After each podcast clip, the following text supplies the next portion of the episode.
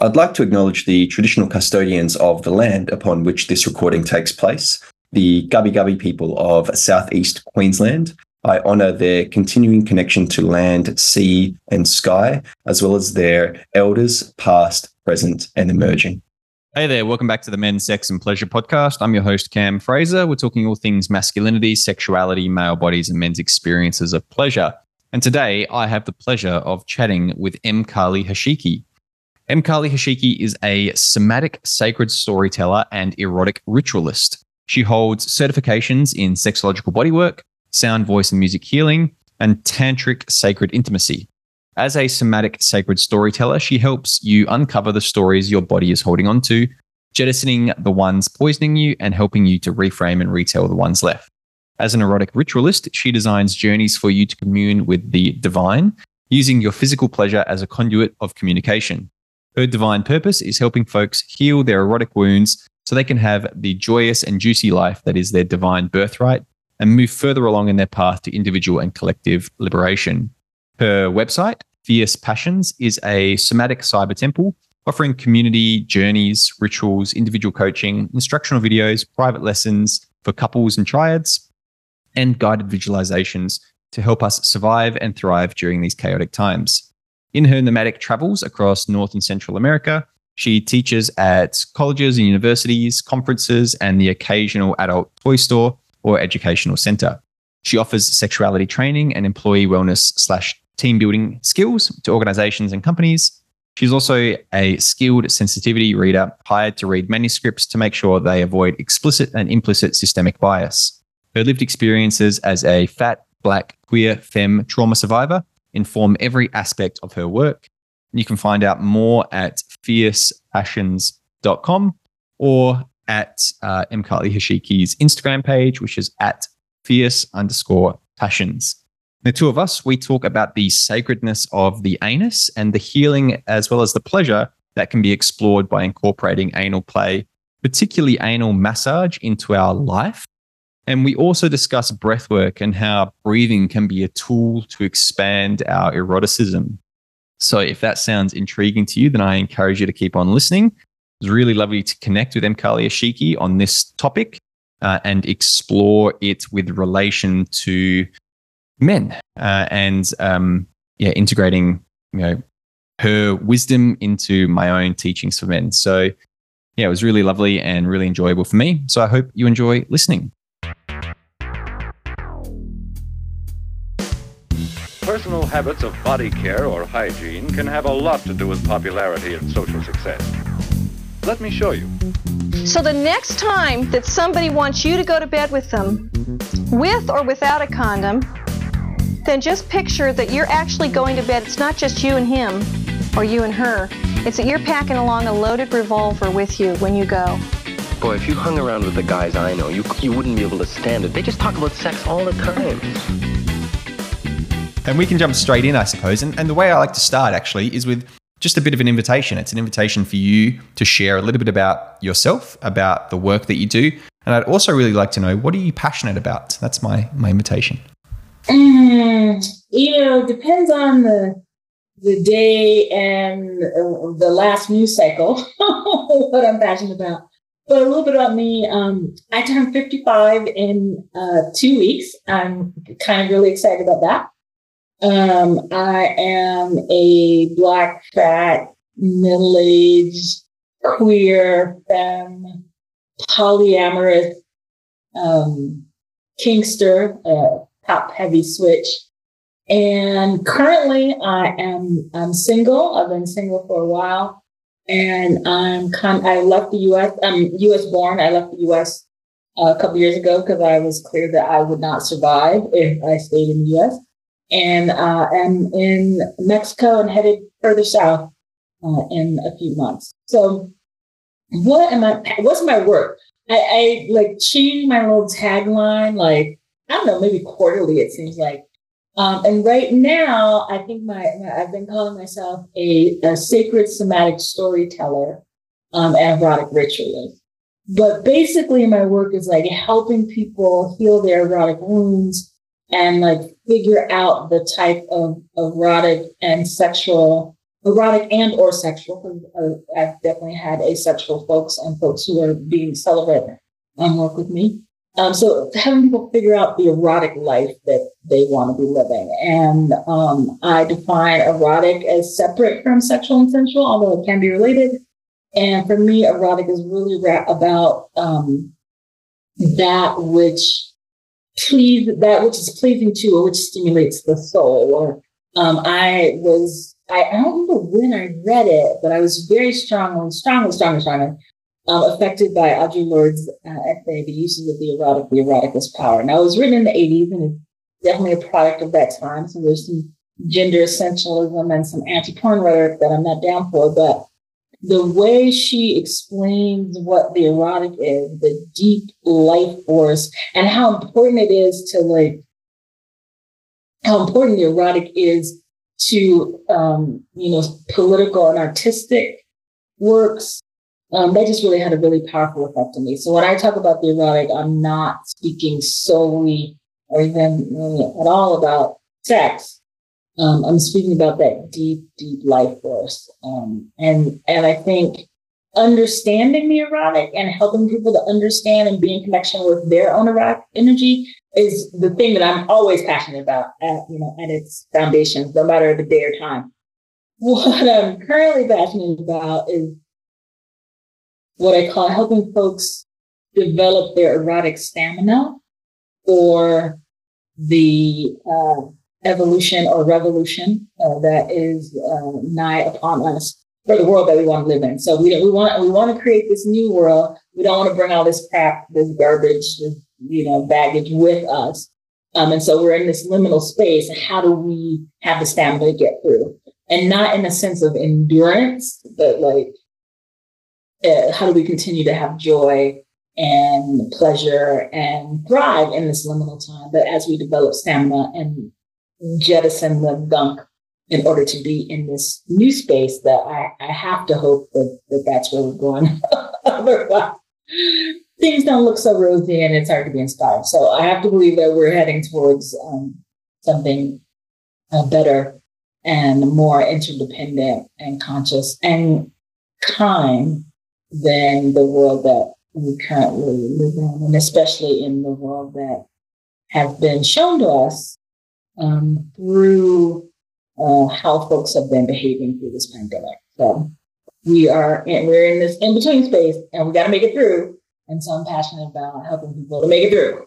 Yeah, amazing. And I definitely agree with you that we're in this liminal space at the moment. And it can, it's a lot of energy to hold point for that vision of where you want to go. And I'm wondering, do you have any friends, colleagues, family who also hold that vision as well, and are really clear on this is where I have to have those people, otherwise I won't be able to keep, I won't be able to hold it for myself. So I'm in this. It was starting as a coaching program, but I don't know if that's not the correct way to refer to it. But right now, so I'm in a community called Turtle Tank, and it's visionary. Really visionary healers who are working toward the future by working on themselves in order to be ready for this future. So that's one place that I get a lot of inspiration and makes me feel like I'm not isolated or alone. And then I'm part of a newish collective called Aerosomatic Arts. And so we're really sort of grappling with, the idea of erotic education, helping people to expand their own skills around connecting to, wielding, using their erotic energy for whatever particular use they want to put it towards. And so that's another place where I get a lot of support and feeling like I'm not alone and despairing. So yeah. Well, I'm glad because I often think of this is maybe a little segue, or not a segue, but just a little sidebar into the political climate, I suppose. But I often think that one of the reasons why a lot of conservative people are really like bound together and have like a lot of unity compared to maybe more progressive people is because they, conservatives that is, like have a vision of what it is that they want, and it's, you know, 50, 100 years ago, it's like, you know, they've seen it, and so like it's a very clear vision, whereas people maybe that are a bit more progressive or like want to see progress, I suppose, like we haven't seen that necessarily before. Maybe we've gotten glimpses of it, but it's like it's a new thing. And so it's maybe harder to... It's a new and it's not a new thing. Like, there's many marginalized communities who have to be interdependent, who have to be kind, who have to be connected. I'm thinking of like, you know, poor folk and folks with disabilities, disabled folks, and various communities of indigenous folks, depending on what continent you're on.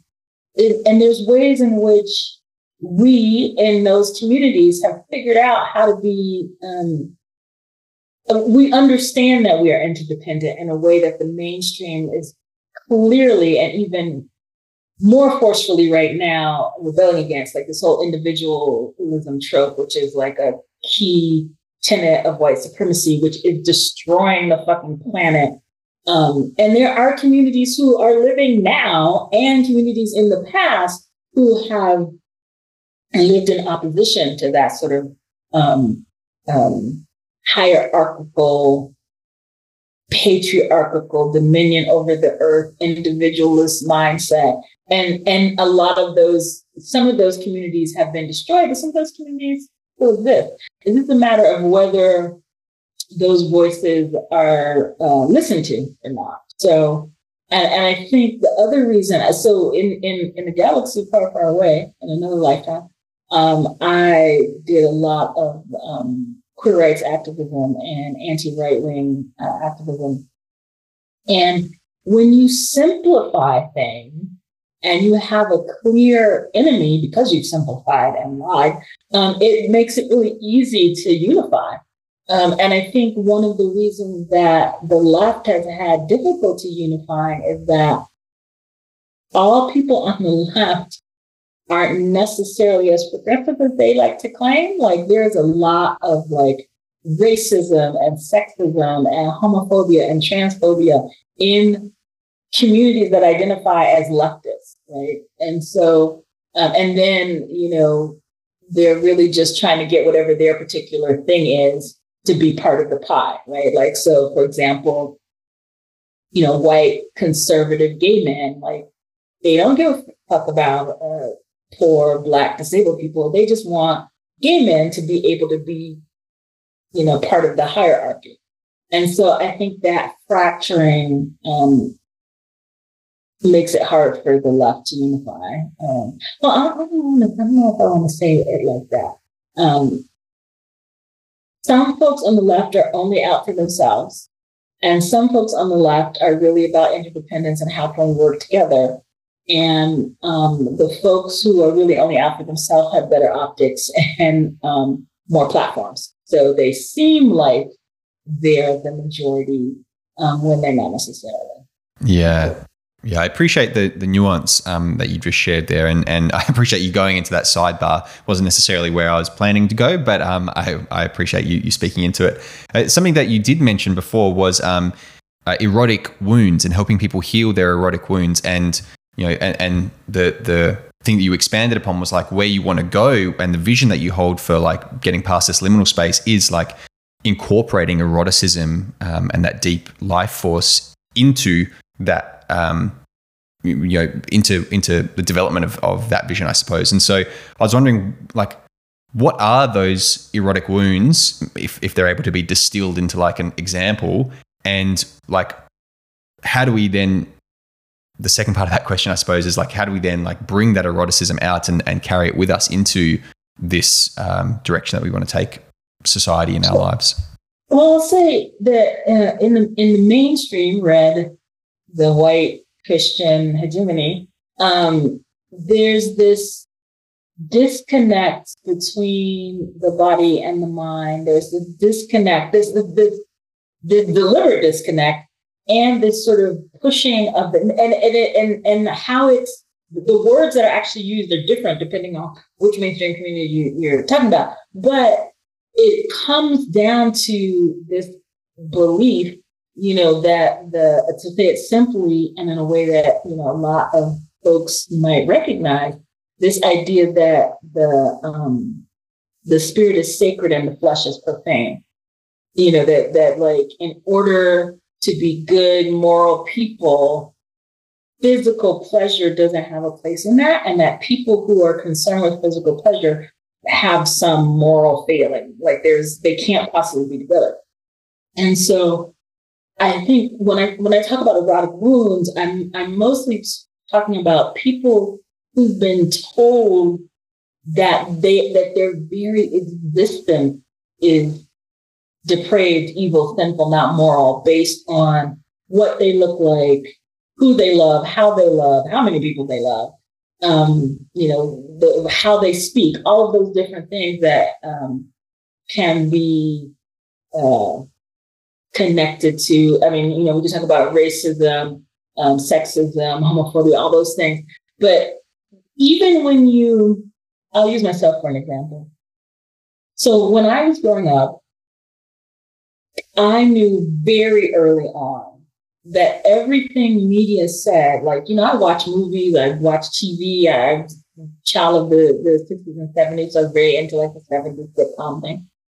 And I knew from an early age, and I don't think it was like my mother sat me down and told me, but I just knew from an early age that everything that the media said about me as a Black girl child, going to be a woman, everything is said about who I was, the capacity I had, what I should want, was a lie. Like I knew that from a very early age. And so even though I know that it's a lie, sometimes the voices, you know, like and as an adult, I'm like, I know that's a lie, I know it's a lie. And then sometimes I'll find myself like, oh, I let that piece of bullshit like sink into my psyche. And so even when you're aware that it's bullshit, it can be hard to keep it from invading your spirit because it's a constant barrage 24/7, depending on how many different ways your particular body is marginalized by the state. And so for some people, they don't recognize that those erotic wounds until they become an adult, and then they're struggling to figure out like how to heal them. And by healing, like when I'm talking about healing in this context, I don't mean cure or get rid of. There's Betty Martin had this phrase that I love, and then I've sort of expanded on it. And she said that healing, I'm trying to get that correctly. She said that healing is basically reconnecting with the parts of ourselves or becoming whole. And I say that healing is the process of reconnecting with those parts of ourselves that were either forcibly taken from us by trauma, depending on what the trauma was, or the pieces that we sacrificed in an attempt to survive the trauma or survive the aftermath of the trauma. And so when I'm talking about trauma, I'm talking about both incidental traumas, event-based traumas, and I'm talking about systemic trauma, like, again, racism, sexism, homophobia, transphobia, ableism, things like that. And so I had this really interesting conversation with a friend, and so I'm still kind of working out how this might shift my beliefs. You know, we started talking about epigenetics. So I said that I believe we're all born whole, whatever that means, right? So that we're all born whole. And then depending on, again, how many axes we are marginalized based on, you know, the body that we inhabit, parts of ourselves get taken away, or again, we sacrifice parts of ourselves. And then my friend said, you know, that they didn't believe that we were all born whole. And then we started this whole conversation about trauma and epigenetics. And I was like, you know, you're right, but I don't know how that affects. Like, I believe what you're saying. I'm not sure how yet that I incorporate that into what I understand of what healing is and how we are born. So It's a thing I sort of keep in the back of my head, and sort of I'm hoping that over time that understanding will start to inform more directly my belief about what healing is and my belief about what wholeness is. And right now, I would say that I believe we are born whole. And again, we could get into a whole discussion of what is the whole? What is my whole? But I believe we are born whole, and then the particular society that we currently live with takes pieces of us in order for us to survive. Even those of us who are, you know, supposedly living lives of privilege, like one of the lies about white privilege, or one of the things that folks don't voice about white privilege, and mostly because white people don't want to admit that they have white privilege, but one of the things that isn't often talked about is the ways that folks, and I don't know Australian history, so I'm talking about U.S. history in particular, the ways in which people who came here from Europe, came here, I'm not in the U.S., but people who came to the U.S. Had to give up stuff in order to become white, and that they believed that there were certain, that it was worth it, right? I'm going to give up my culture in order to get this thing or these things, these benefits that I will get by becoming white, only to realize later, and I guess I don't think actually people have realized it, but that severance, that cutting off from that culture has ramifications, right? I'm not being like, oh, poor white people, but I'm saying that there is a way in which whether you are, wherever you are in the hierarchy, when you were born, or in order to maintain your, don't like that. No matter where you are in the hierarchy, parts of you are missing, and the healing is a journey. Do I believe we will ever get back to that state of wholeness? That's a whole other conversation. But the further along we are on the journey, the more different pieces of us we can reclaim. And the further we go along on the journey, the more connected we become with other people. Because also one of the big things about erotic wounding is a lot of it is done by religion, right? So whether or not folks grew up in a particular church, those sort of, vibes permeate, all of mainstream culture. And so, one of the ways that I work with people is to help them experience their sacredness, their connection to the divine. And when you have an authentic experience of your connection to the divine, then you can't help but understand that other people are also pieces of the divine, and therefore any sort of marginalization and oppression is a form of blasphemy, if we want to use that context. And so, a lot of the religious right wing think of themselves as like godly people that are speaking for God. And I call bullshit, because there's no way you can have an authentic connection, an authentic interaction with the divine, and think that they only speak to you and everybody else is damned. Like, if that's the experience you had, you have bad friends. I don't know, but that was not authentic. It was not an authentic experience of God. And sometimes I use God as shorthand. I personally am not a Christian, nor do I believe in the big white guy who sits in the sky. But for folks who are Christian, or who believe in one of the 30. One of the three big boys. I don't believe that you can have an authentic connection to the deity and then believe that you are somehow elevated above others. I mean, I guess I could go into a whole, like, maybe you talk to the devil, but I don't really believe in the devil either. So. That's a different conversation. That's a whole different conversation. Well, I appreciate you elaborating on erotic wounding and kind of where it's coming from and some ways to kind of navigate it. There was a few things in there that really stood out to me and really resonated with me and my lived experience, I suppose. As a guy, as just like a straight white dude, like, pleasure and, you know, play and experiencing like eroticism and sensuality has been something that has not been encouraged of me and of other, you know, cishet men, essentially. I feel like it's very much demonized, and it's very easy to say that we're like a pleasure negative society, but like a very like concrete example of that pleasure negativity that I see in like quote unquote men's coaches is like pleasure is weakness. You know, pleasure is weakness entering the body. Like pleasure is effeminate and it makes you weak, and you know, and it's just again, it's misogynistic, it's homophobic, it's like, you know, it's a way of maintaining like this is what a real man is, and you're not a real man if you enjoy pleasure, and it's just ridiculous. And it makes sex like this thing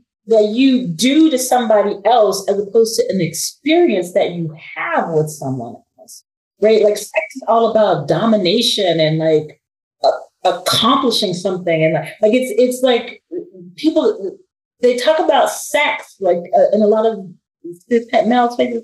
They talk about sex the same way they talk about like sports, right? Like, but it's except for sports have more connection. Like the guys playing football are more connected to each other than some of their fans are to the people they're fucking. And I'm just like, this is weird. Every now and then, you know, I spend a lot of my life on Facebook. I'm in so many tag groups, I can't even keep them all straight. And there's this one tag group that I think I first discovered it like maybe a couple years ago. And it's primarily for cishet women to use, exclusively for cishet women to use. And it says, the tag group is something like, the fact that I'm attracted to men at all proves sexuality is not a choice. Yeah, I've heard that before. Yeah. Like, you know, and when I hear like men talk, and I hear because I, like I said, I live my life on the internet now, but when I read the things that they're saying, I'm like, do you even like that? Like, nothing that do you even like yourself? Let's start there. Like, if your pleasure is only achieved by like domination or some sort of like vision of brutality or something, I don't believe that I don't believe you're actually enjoying yourself. Like ejaculation is a physiological experience, not the word, event, right? It doesn't actually tell me that your soul enjoyed what happened. It doesn't tell me that like your energy body, that your mind, that anything other than your penis had a good time, right? And it doesn't tell me that you were in any way connected with your partner or the person you were having sex with. And I just, you know, and I feel like the and this is the thing that, you know, I have some sympathy and then I have no sympathy because it's the thing that like straight men are doing for themselves, right?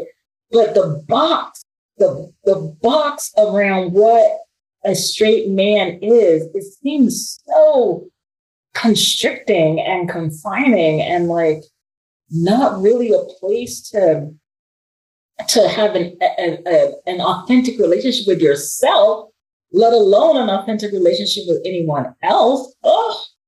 But again, like that's something y'all did to yourself. So I'm not too much sympathy for you. But it just seems like a really disconnected and isolating and fundamentally lonely box to inhabit. And like, what do you get from it? Like, there's no prize, but there's no, like, no one's coming along with like a gold, you know, award thing. You are the most masculine. Hey, we're going to name, you know, a country after you. Like, there's no prize. So I don't understand the investment and the violent investment in maintaining this tiny little box, you know, and like, and it seems like the whole focus of cishet male pleasure is the penis, as if there's not an entire, you know, acres of flesh there. Like it's only focused on the penis. And that also seems kind of like not very satisfying. Like when you have like maybe the testicles might be involved. Like, ooh boy, are we getting a little out there? But like the whole body is a site of pleasure, and yet cishet male sexuality is focus on the penis, and not even focus on what you can do to your own penis, but what you can do to other people with your penis. It seems very strange. And I had to unlearn all of that. So like my experience around like, you know, doing sex positive and pleasure positive work essentially like was to take myself out of that box. And you were sharing before about when you were a child and seeing these things about, you know, what a what you should want and that kind of being a lie. And that's you still catching yourself today as an adult, you know, noticing that belief, because it's like ingrained right from a young age. Like that for me is still ingrained, you know, around masculinity and around what it means to be a straight dude and what my, you know, conditioning is around being in that box. And so even though I do explore my whole body, even though I do explore pleasure and, you know, a bunch of diversity from ways, I still catch myself having that thought of like, this is making you unmanly, or this is making you not masculine, or whatever it is, right? And so it's there. And I think like, you know, and I think that'll always be there, to be totally honest with you. I think there will be, you know, that story in the back of my mind that kind of I have to catch myself from thinking. And when I get tired and when I'm overwhelmed, I notice the story rear its ugly head a little bit more. And when I'm really on top of my, you know, personal practices, then it's very quiet. But the exploration of the whole body is something I'm a big advocate for. And, you know, you for people that are maybe listening to this, they might not have seen, but you said, you know, pleasure before in inverted commas, right, in air quotes. And I make a distinction for the men that I work with and the men that will listen to me is between pleasure and gratification. And I think, you know, a lot of straight dudes are very good at sexual gratification, right? They can get an ejaculation and they can go through the motions and they can get that squirt of dopamine and feels good for a transient moment and it's gratifying and that's kind of it. But when it comes to pleasure and full body, deeply experienced, connected pleasure, either with themselves or with a partner, they're not very good at that. And I would hazard a guess and say a lot of men haven't really experienced that. And so I like to make that distinction between gratification and pleasure, just so it's a little bit easier for people to understand. Yeah, no problem. That's a great delineation. Yeah, gratification versus pleasure. And I do think I read it when it first came out, and then when I tried to find it again, I couldn't find it. But you know, there was this study that said something like, it was basically like, who's having the most orgasms, right? And it was like gay men at the top, cishet women at the bottom. Like, and then right after gay men was cishet. So it was like, and this one was, I can't remember, the one that I read was kind of by folk because they didn't even mention by folks, but it was like gay men at the top, cishet men, lesbians, cishet women. And then I'm like, okay, but if we're only using orgasm, now that I have this new way of understanding it, then we're basically talking about gratification, right? And so, because we're only measuring it through orgasm, right? But, and definitely sex can be really pleasurable, extremely pleasurable, without expectations of the goal at all. I forgot where I was going with this, but there's something about this gratification as a goal and how gratification as a goal is an obstacle to pleasure, right? And this gratification is done in such a way to allow this. Again, I don't know why. What's the investment in masculinity? Because there's no prizes involved. But this masculinity as sort of informed gratification, like you can't. You have to flick pieces of that shell off in order to experience pleasure, because pleasure also involves vulnerability, right? And so, and masculinity says no, we don't do vulnerability. And anytime we do vulnerability, we lose our manhood badge somehow. And if we have anything other than sex within this box, we have also lost our masculinity. And, you know, I don't see clients in person anymore. And I haven't had a a cis-het male client in years, but I do recall that there was like a swarm of like middle-aged and so like elders, and like it, you know, now that I'm in my 50s, I'm like elder starts at 80, right? But before, so I had like a bunch of cis-het men in their 60s and 70s coming to me for butthole massage and being like, I've wanted this my whole life. And I'm just like, on the one hand, yay, that you are in a place now where you can do this for whatever reason you're single, you know, your wife has died, your kids are grown, you know, you don't feel like anyone's judging you. But oh my God, to wait until you're like in your 60s or 70s to have sexual pleasure? Woo! That just hurt. It hurts me. I mean, these were actually great clients and I love them dearly, both of them, of the two that I'm thinking of right now. But like, I just can't imagine that, like, the toll that takes on you to deny yourself pleasure for fear of losing your masculinity badge, which again, may I remind you, does not give you any pleasure.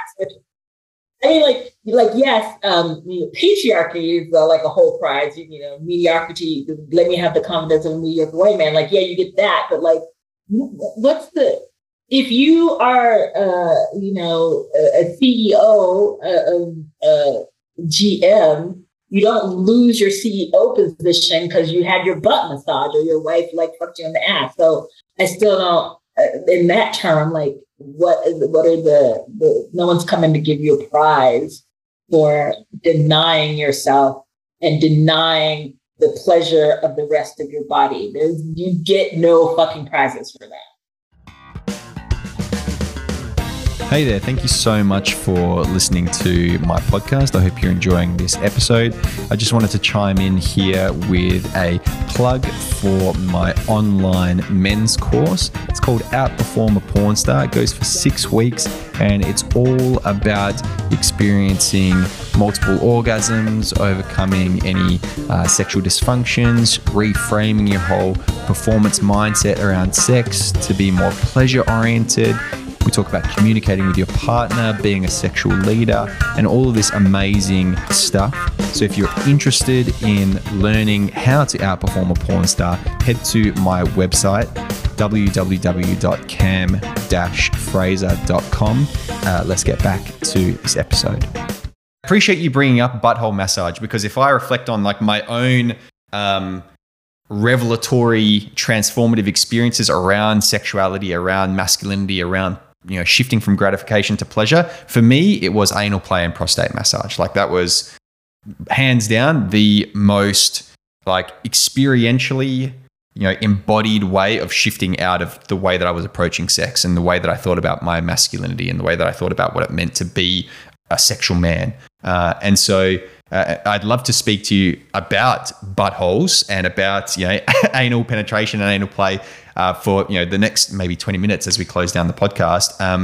Because this is I'm super passionate about it, and I know that you are as well. So I wanted to ask, like, well, I suppose what is your philosophy around buttholes and anal penetration and anal play? I'd love to like just start with like your thoughts on it in general. Well, so one of my teachers, and the teacher that I feel like had the most profound effect on me, and I still, you know, I consider him one of my affinity ancestors. So Chester Mainard, and maybe some of your folks who listen to this podcast will know who he is. So Chester Mainard was one of my massage teachers, was my main massage teacher. And he had, his nickname was Avatar of Ass. And he had this whole spiel and philosophy and belief around the butthole and how, number one, you can't say that you love your body if you are disgusted by your asshole and you have no connection with your asshole. Like, those two things do not go together. And two, how are we a society, you know, one of the biggest insults that you can call somebody is an asshole, right? So if you're calling someone who's behaving in a, you know, disgusting, offensive manner, your part of your body, like, then of course you're going to think the same, you know, you may not be conscious, but of course you're going to invest somatically or energetically. You're going to have that connection around this whole part of your body, your asshole, right? And so, just sort of rethinking, like he had like little cutesy things. Like we couldn't say anal retentive. You had to say anally radiant, you know? And I studied with Chester for a while. Like I met him by referral, like some people recommended him to me. And I ended up taking like 8 classes in 1 year with him or something really ridiculous like that. But you can't love yourself if you don't love your butthole. Physiologically, scientifically, whatever. So in terms of nerve endings in just square area, you know, in the area. So the clitoral hood has the most. And followed by that is not the head of the penis, is the butthole. So ignoring the butthole is ignoring this huge amount of like all these pleasurable nerve endings and butthole massage. Like I've had butthole massage so one of my cohort. So as part of our studies, we had to give each other, you know, butthole massage. And so, you know, my dyke ass, and there's this guy and his like big bear gay man. And so there was no sexual attraction between us, but we were connected. Like there was an appreciation of each other's sexual embodiment, embodied sexuality, whatever you want to call it. So, but there was no sexual attraction. So I had my first butthole massage from him. And I was like, and I had a lot of massages before then, because again, I had taken classes with Chester before and the Body Electric, which is another community I used to be part of. And in some ways still is, Body Electric is a school around embodied sexuality started by Joseph Kramer during the AIDS epidemic. So, Joseph's been on my podcast just as a he was like one of my first guests, and he's a teacher of mine, so I'm familiar. Joseph Kramer was my teacher too, so I did a lot of things about electric and Joseph Kramer and Chester Mainard and Chris Rose were the 3 teachers of the sexological bodywork of officers. So you have the butthole, it's got all these pleasure, nerve endings, and massage the butthole can go either way. So I had my first massage with this big bear guy, and I was like, I am a puddle dripping off the table. I have no body. I have become one. You know, like it was just. And I had had lots and lots of massages up until then, and that was the most profoundly relaxing experience of my life to date. Up until then. And then later on, I had another butthole massage by someone who was attracted to me, and I wasn't necessarily attracted. I wasn't attracted to them, but the even though they were both, we were all students in the same class, right? So we all had exactly the same techniques, but that was a very different butthole massage than us. So like it's pleasurable, and it could go any way you want it to go. Right. And then, you know, one of my other teachers, Mark Fleming, does this butthole meditation. Right. So there's like the butthole is like the gateway to like wherever you want to go. You want to have like wild sexual experiences. You can do that with the butthole. You want to just like fucking actually really relax. You can do that with butthole massage. You want to like meet God or whatever God looks like to you, whatever God is to you. You can also do that through butthole massage. Like through the butthole is the gateway to everything. And for example, I've been having a lot of GI issues since I moved to Mexico. And at one point, I was doing I had a nutritionist, but I was also doing sort of like energetic nutritional coaching with another one of my teachers. And we were talking about something. And then I was like, this is why I love my circle. So I was talking about something or something, and then she said, sounds like to me you need a butt homicide. And I was like, you're right. I need a butt homicide.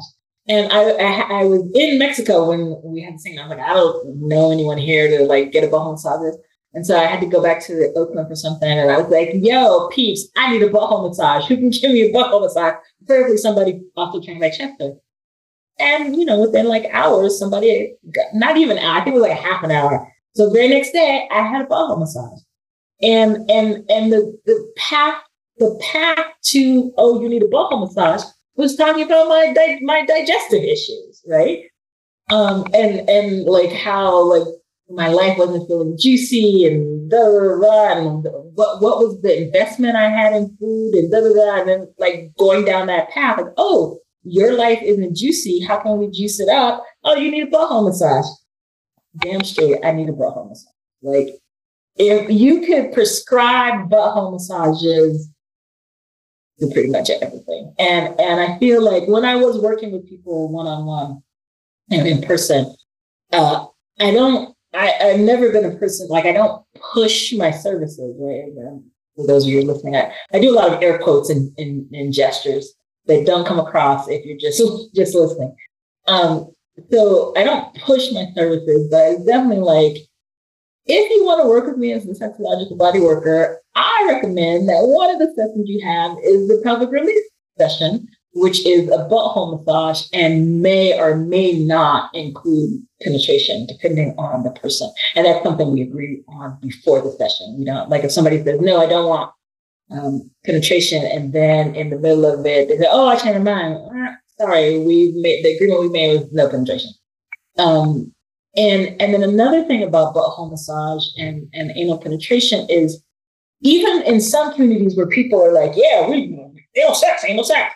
There's this rush to get inside the body and to ignore the rosebud. And just a note here, rosebud, what did my friend tell me she Googled? Do not Google rosebud and they're not the same. Prolapse and rosebud are not the same thing. You know, they rush to get inside and they ignore all of the pleasure that's to be found on the outside. And, you know, some of Chester's techniques, and if you're interested, I'm going to forget the name of the anal pleasure for beginners.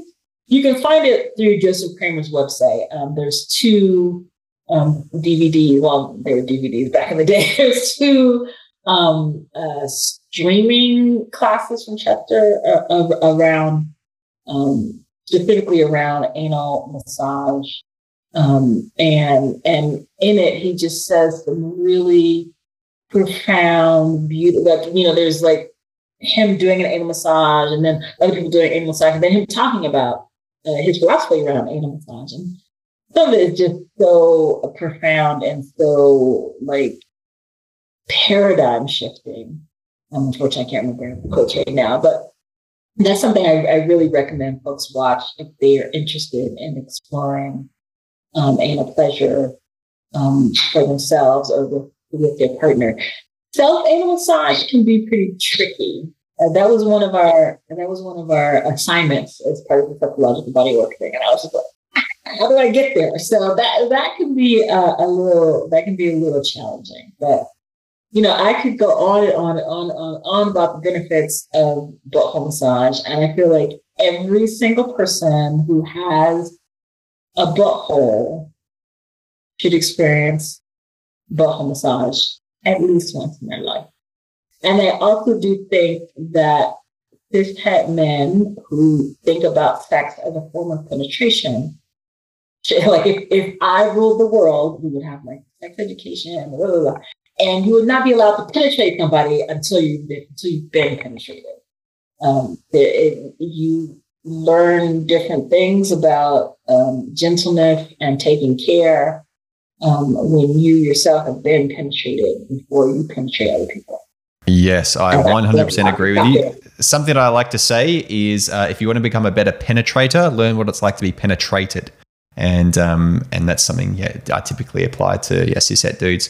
There was something here that I wanted to ask you around, which was, so I do a practice with my clients that I originally learned in Barbara Corellis's book, Urban Tantra, which I think she, I think the name is, it's like butthole breathing, but like the specific thing that she writes in the book is like sitting on the earth and trying to get your butthole to kiss the ground. And so it's like this deep breath in, down, using the diaphragm, down into the belly, down into the pelvis, and feeling this expansion outwards, so much so that like there's an expansion through the anal canal and through the anus and through the sphincters. So that opens up and you're like trying to get your butthole to kiss the earth. And it's a really grounding practice. And so I do that. And I also get my clients to do that. And I've heard you talk about anal breathing before. And I was wondering if there was a connection there between breathing and breath work and anal massage and just anal stimulation in general. Mm-hmm. Well, Barbara is also a student of Chester's at one time. And so the anal breath that I teach, it comes directly from Chester. I call it the anal breath, because he calls it the anal breath, but also because it's when you get it, when your body gets it, it really does feel like you're breathing into your asshole. And so when I'm teaching anal breath, there's like a bunch of different variations, but I teach the most basic one, which is simply just the breathing in through the nose and breathing out through the mouth. What I also have folks do, though, is we spend some time, we focus on the jaw, make sure it's relaxed, and then we focus on the butthole to make sure it's relaxed, because those are opposite ends of the same tube, right? And so if we're trying to relax the body, we're going to focus on relaxing the trunk. We're going to focus on relaxing the trunk. We're going to focus on both ends. And also the anal breath is really about bringing some awareness and energy into the pelvis, because we're mostly numb in the pelvis, right? Like we have, that's where our elimination organs are. That's where our reproductive organs are. That's where genitalia organs are. That's where genitalia is. And, we have issues around those pieces of our body. And so that gets sort of transferred, those issues get sort of transferred into how we connect or don't connect with the pelvis. And so the anal breath is really the beginning of the breath work that I teach, and the most, like, you can't move on to the other stuff until you get the anal breath. And also the anal breath can be profound without the other breaths that I teach, but it's just breathing in through the nose and breathing out from the mouth, and making sure that the breath is not trapped up here in the chest, that it comes down to the belly, and that we are expanding in all directions. So in my drop-in sessions, we go, I briefly teach each of the three breaths that I use, the anal breath being one. And then we spend 20 to 30 minutes just doing the anal breath. And some folks, that I've taught, who've gone through when I used to do about breathwork 101 classes, don't use the other two breaths. The other two breaths being the charging breath and the big jaw, and just do a lot of really profound work with themselves or with their partner, just doing the anal breath, because there's a way that you can experience a deep relaxation. And also the anal breath allows the mind to shut the fuck up so that you can hear the body. You can hear what the body wants to tell you. And sometimes what the body wants to tell you, sometimes people hear it in actual words. Sometimes people just get images that mean something to them later. Sometimes it speaks in colors. It speaks in all kinds of different ways. And so when I'm trying to encourage people to develop this as a practice, the point is to be able to open this communication with your body, and then start to understand the ways that your body speaks to you, right? And we also do like a body scan where we focus on each part of the body, and then we like, what is it that's happening in my thigh right now? Oh, I'm feeling sad in my thigh. Oh, my thigh feels like a circle. Oh, my thigh feels purple. And then over time, you learn, oh, so when my thigh feels purple, it means that this is what is happening in my body. When my thigh feels green, this is what is happening in my body. Because the body is like the early warning system, right? And so often we don't listen to what the body is saying, and then shit blows up in our faces. So the body is often, you know, like, oh, I'm in a situation where I feel unsafe. My body is fucking telling me time after time after time that I'm feeling unsafe, but I'm ignoring what my body is telling me, and then stuff happens.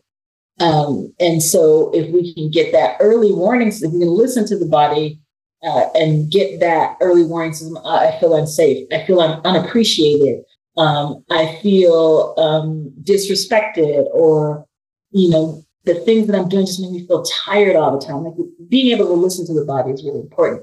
And it's the anal breath, that deep, relaxed, full, expansive breath that allows us to do that. And another point is that for some folks, so I do two community sessions. One is for Black folks only, and the other one is open to anyone. But I say it is queer, trans, intersex, Black, Indigenous, and other people of color centered, but not exclusive. So it's open to anyone. But for those of us who live in bodies that are mostly marginalized by the state, it part of the psychic armor that we have to wear in order to get through the day. One of the effects of that is that the body literally can't expand backwards. And so I spend a lot of time with people, like, we're focusing on the front. Okay, now we're focused on expanding the side. Okay, now we're focused on expanding backwards. Let's sit in this space for a while. Maybe we have to do a little extra work. Maybe we have to actually say out loud, hey, body, right now it's okay to expand back. Maybe we have to do a little efforting, but is it really an efforting of pushing, or is it an effort of letting go of that armor that we're so accustomed to wearing for our own protection?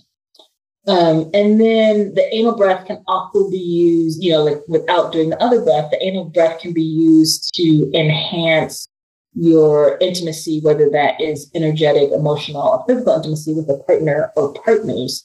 I once did a workshop for, I developed this workshop for it's called Open SF. It was I don't think they actually said they were a poly conference, but it was about, like, sort of non-monogamy. And I was like, I want to do, like, erotic breath work for a triad. What would that look like? And so one of my friends who's also been, you know, one of my students for a long time, and then they found somebody else, and then we all together, I was like, okay, do this. You're going to do this. I'm going to do this. We're going to do this. Let's see if it works. And it was a very well attended workshop, and it was a lot of fun too. Like, yab yum in a threesome is a lot of fun. A little bit like being on a twister mat, but also a lot of fun. What more can I say about anal breath? I just feel like the importance of being able to sit in, and I want to say in silence, to be able to sit in a place where you can hear what your body wants to tell you, and to shut up the mind, which is where so many of the demeaning, dehumanizing messages, we actually literally hear them, or, you know, they're coming from our brain. So being able to, like, just take some time to shut that shit down. Now, I'm neurodivergent, and, you know, I have many friends who are part of the disability justice community. And so one thing that I am also trying to incorporate into my understanding is that for some folks with mental illness, especially that mental illness born of trauma, sitting silently and breathing can be incredibly triggering in, like, a really horrible, horrible way. So trying to make this work as accessible to as many people as possible means that I have changed some of the instructions that I give And I also try to make space for people to work off that energy in another way if they want, like through movement, if that helps, you know, like sitting still and sitting silent may be more triggering, but if there's movement, it's a little bit more manageable. And other things like I don't believe this work is wrong or inaccessible to anyone. It's just a matter of how it needs to be modified to work for other people. So that's something I think about a lot when I'm doing my community sessions. Yeah, I appreciate you speaking to that as well, just at the end there, because that's something I'm trying to do with my work as well, is make it more accessible for people with disabilities. So yeah, I appreciate you mentioning that. Something that I wanted to get your opinion on, just as we close down the podcast, because I'm mindful of time, is I had a conversation with a colleague of mine.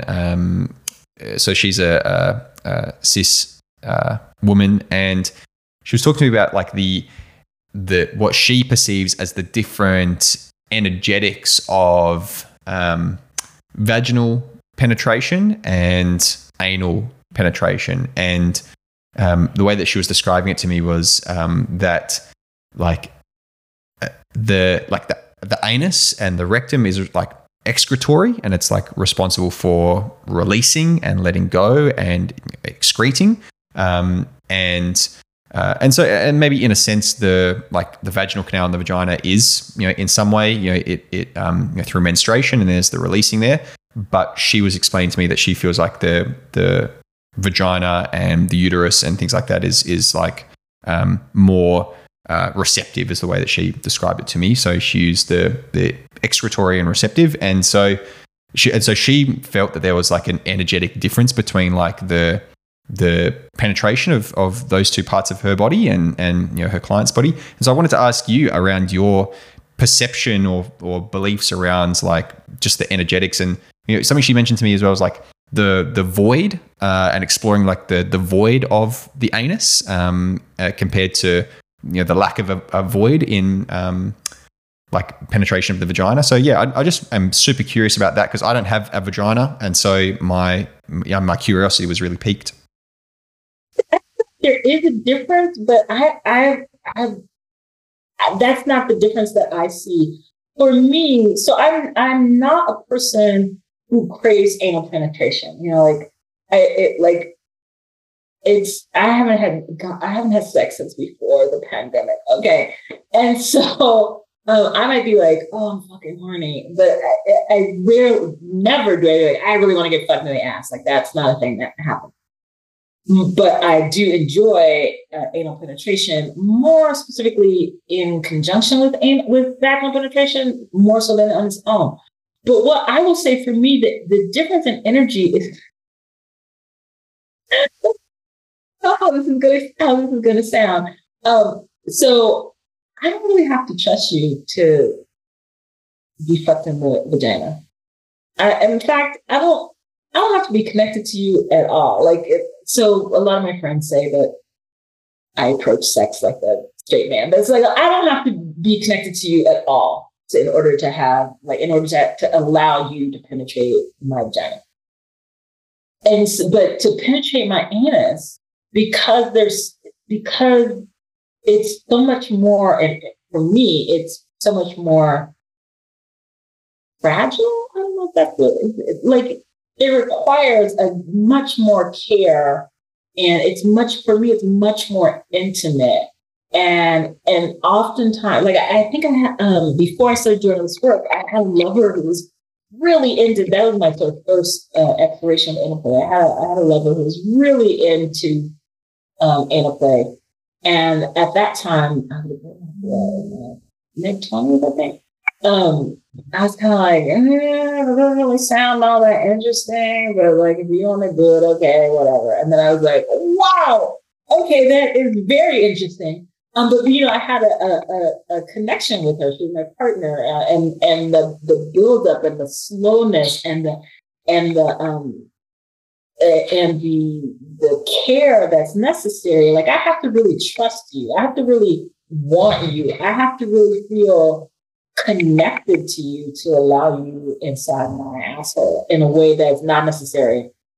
Unless you're talking about fisting in China, which is a whole other thing. But just for like random penetration, I don't even have to know your first name. Like you just have to be like a warm body, right?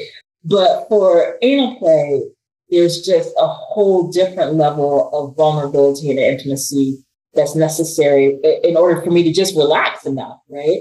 For it to be possible. That I couldn't imagine. Okay, not that I haven't had anal sex with strangers, but in general, for one of my birthdays, I set up a gangbang for myself. That's a whole other story. But in general, if it's just me and one other person, like the energy, it's so much more sensual than it's so much more sensual than, say, how I like to be fucked, which is not like I don't like sensual slow fucking, but the energy is very different. But for me, it's around the level of vulnerability and trust and intimacy and connection with the other person. I don't often, when I'm masturbating, it's not that I ignore my butthole, but like I said, I don't often crave anal touch, so I don't play with my own butthole. And also the logistics of it are a little bit challenging. Yeah, you know, and so it's not, I am very interested in doing and developing a deeper relationship with my butthole. And it has been part of my sort of like, not bucket list, but it's been part of my like, okay, this is a thing we need to work on for years. And one of the ways that I work on things for me personally is to like have a class or a ritual or something about it. Cause I'm so much more accountable to other people than I am accountable to myself. So I have an ongoing queer, trans, intersex, Black, Indigenous, and other people of color new moon ritual group. So we meet every other new moon and we masturbate together on new moon. And so I keep saying, like, I really want us to do some anal work. Like, I want to do an anal meditation with like a butt plug and like all this stuff. But we haven't really bonded there yet. So it's kind of like a big thing to like, hey, strangers, we're going to play with our balls. So the energy is different, but I because I also see the vagina as an excretory, is that the word you use? Like there's a big part of the vagina is about pushing out. And so I don't necessarily see it as more receptive than the anus. Right? Like they both have physiological functions that involve pushing something out. One thing I do know when I'm working with folks who have both a vagina, a vaginal canal, and an anal canal, that when I talk about clenching the butthole, I know that for some folks with both orifices, it can be very challenging to only clench the butthole. So that when they go to do that clench, they're also clenching like the vagina and all of those muscles. The entire area. So, yeah, the whole area. Here I am now trying to be like, oh, that's my butthole, that's my vagina. It can be challenging. So that was a long-winded answer. Yes, the energy is different, but I think it's different for a different reason than well, I'm super appreciative of you speaking into that and sharing about your experience as well. And just, you know, really appreciative of you setting aside the time and having this chat with me. It's been really valuable and informative and educational for me. And I'm just, really grateful. So thank you so much. Thank you. I think I'm going to get a lot of a lot of use out of understanding now, talking about this delineation between gratification and pleasure. So I really appreciate that too. Oh, no worries. I'm glad I could drop, you know, one thing in there as well that was helpful for you. That's really great. Thank you so much. Thank you. Hey there. Thank you so much for listening to this episode of the Men, Sex and Pleasure podcast. If you find value from this content, then I encourage you to consider becoming a patron on my Patreon account. You can find the link for that in the description below. You'll have access to a whole bunch of perks, including behind the scenes podcast footage, as well as pre-release YouTube videos and patron only writing, as well as the opportunity to have your name either shown in a YouTube video or read out in a thank you during the podcast. So like I said, if you enjoy this content and you'd like to support it and support me, then head to the link in the show notes below and consider becoming a patron. Thank you.